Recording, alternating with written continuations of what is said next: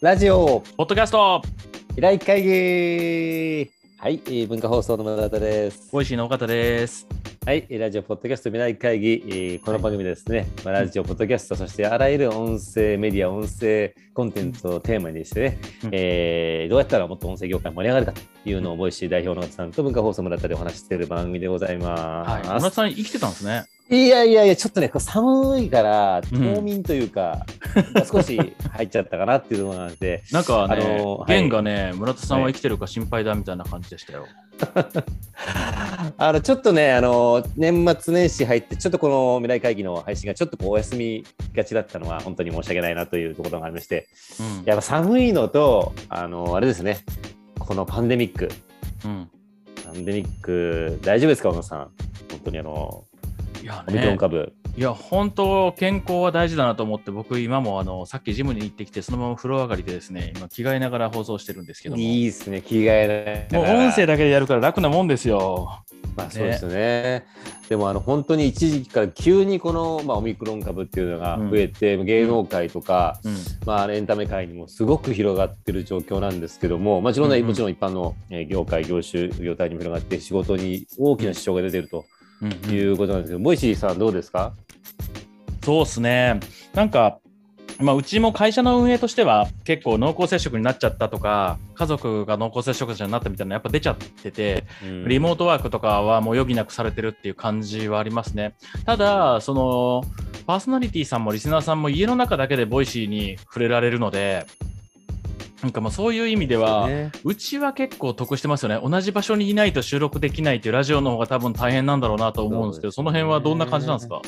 そうですね、あのーあれなんですよ、ラジオの場合って、あのー割とこうスタジオで揃って生放送とか収録っていうパターンが多くて、まあ去年、一昨年ぐらいから、えっと、このコロナが始まって、うん。一時期オールリモートみたいなところもあったんですね。パーソナリティもゲストもリモートで。っていう形もあったんですけども、少し収まった時に、やっぱりこう、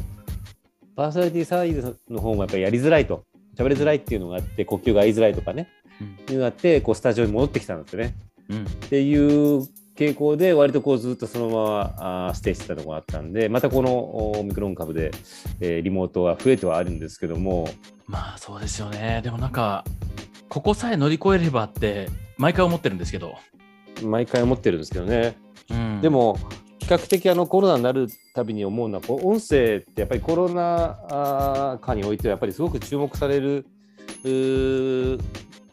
なんていうかねメディアというかあの、まあクラブハウスもそうでしたけども声があるからこう人と人との距離感が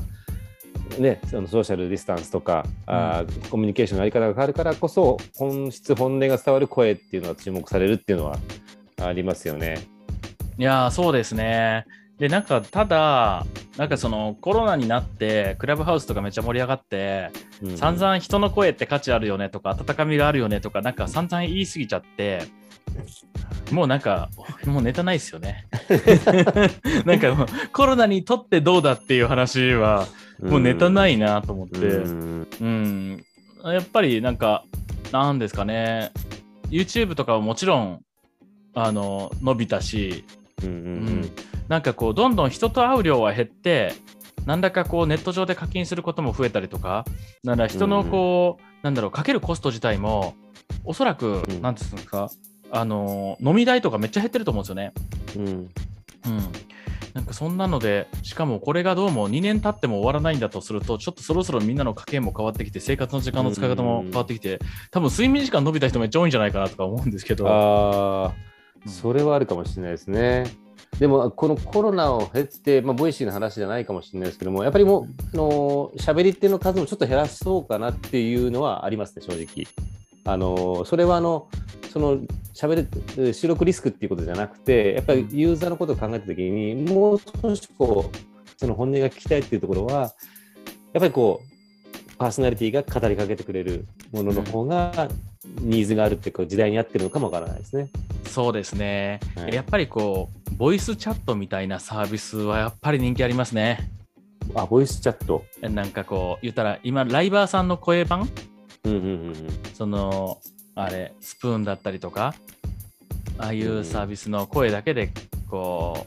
う、ライブをする。っていうところはやっぱあるので、それなりに人は話しかけてほしいんだなっていうのはうんうんうんありますね。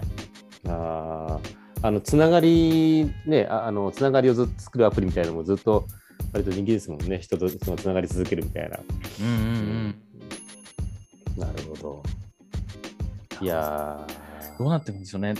うん、なんかでももうそろそろ今、参入者がだんだん今年は自然淘汰が行われる時期じゃないかなと思ったりもしますけどね。ーあ音声業界ですか？音声。うんうん。うんなん、か、あのー、1年以上経ったらやっぱ事業計画を見られるじゃないですか。うんうんうんで、追加の資本が投下できるかっていうふうに考えたときに、結構大企業さんでやってる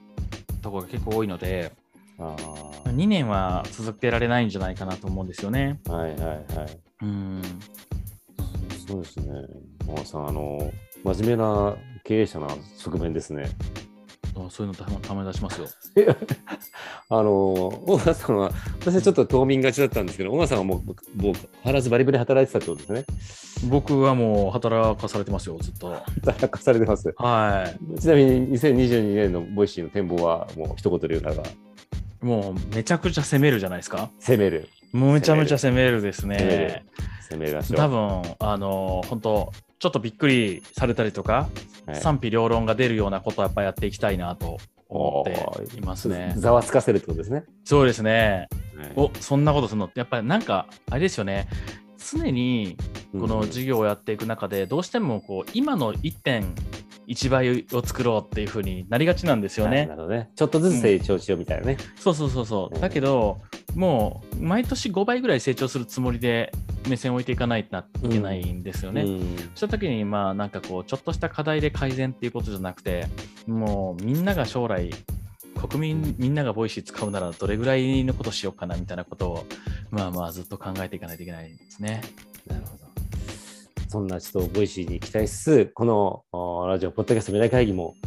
あ冬眠しないようにちゃんとやってそうですね。いきましょう。はい、頑張っていきましょう。はい、頑張っていきまあしょう。の、リスナーの皆さんも、あの、引き続きお付き合いよろしくお願いします。すみません。お願いします。